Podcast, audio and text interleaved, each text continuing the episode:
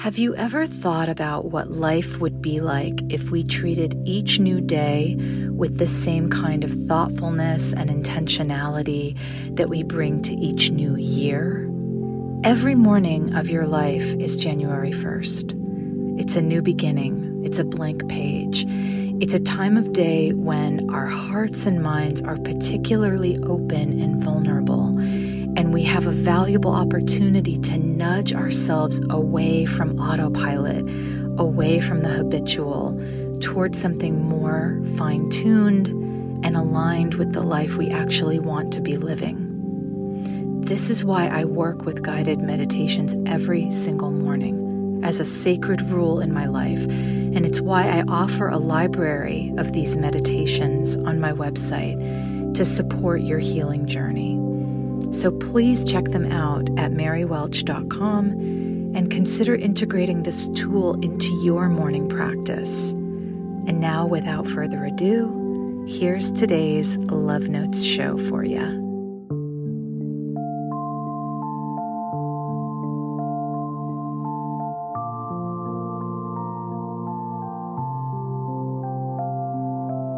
Everything I own is dirty.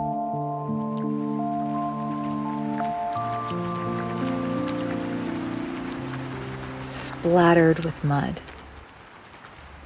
The path by the river where we walk the dogs freezes and thaws, expands and contracts again like a giant accordion. Rain boots don't work well on the ice. Hiking boots don't work well in the deeper puddles. We keep towels in the car, but it still looks like a crime scene the entryway to the house seems decorated for Halloween. My partner and I joke that we're zookeepers. We're farm hands. We're doing the best we can to stay half a step ahead of the mayhem. But most days we're neck and neck or just completely avalanched. We keep a sense of humor about it. A sense of humor, I've learned, is a secret weapon. It might be the only true remedy against self pity and victimization. Try telling a victim they're acting victimized. It only makes them feel more victimized. The ego gets defensive when called out, it doubles down. But when we can laugh about the ridiculousness of life, of the human condition. Something opens, something hard begins to soften, like the winter path by the river.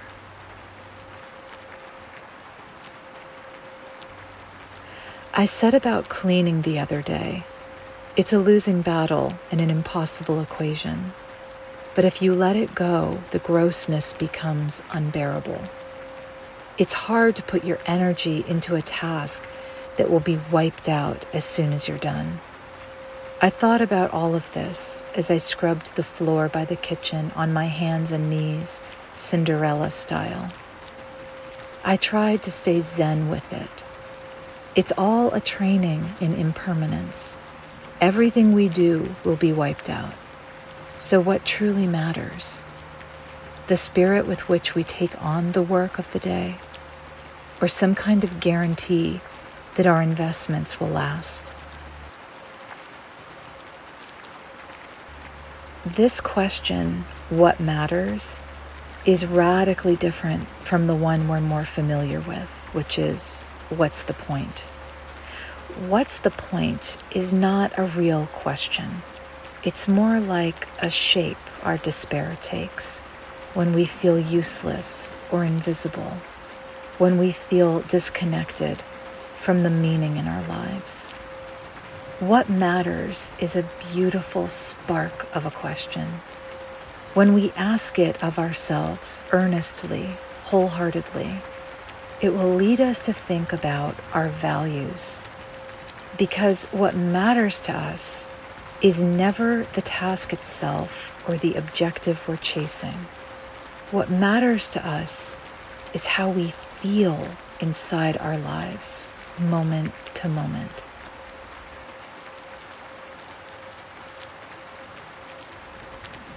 A few summers ago, not long after Mary Oliver passed away, I met up with an old friend in Provincetown. I rode my bicycle to the beach and chained it to a rack and walked through the marsh by the reeds and the tide pools. And I thought of Mary Oliver the whole time.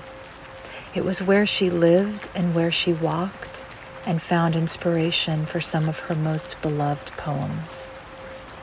When I think of what matters, this image always comes back to me of walking in Mary Oliver's footsteps toward the ocean, with my journal and a sandwich in a bag over my shoulder, my big straw hat on, my flip flops clapping against the soles of my feet, the sun in my eyes, the warm wind rising up, the tide coming in the gulls circling nearby.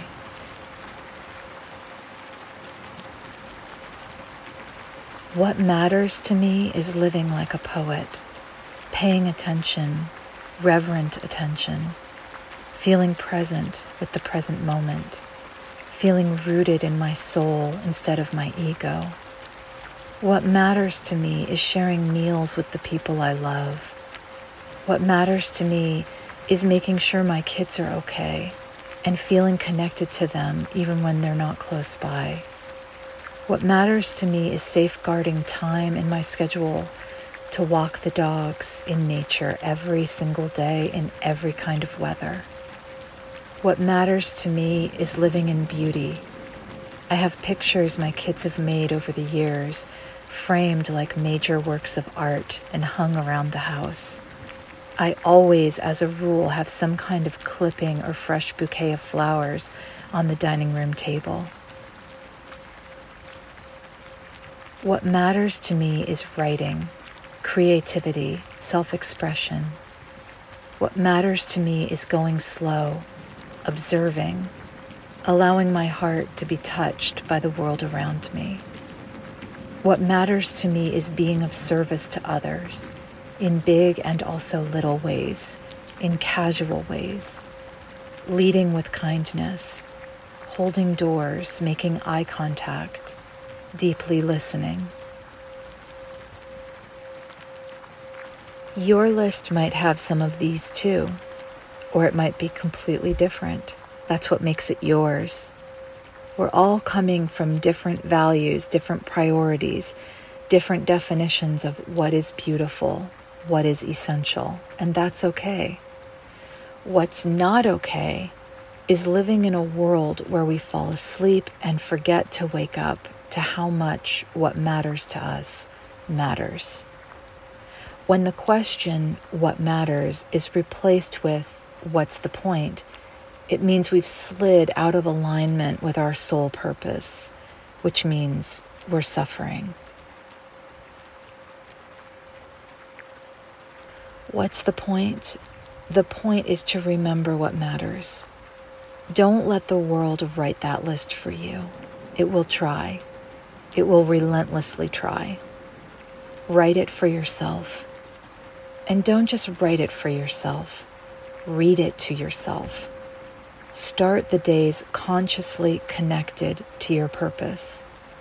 And remember that purpose is not just about doing, it's also about how we are inside the process of doing all we want to do while we're here on planet Earth.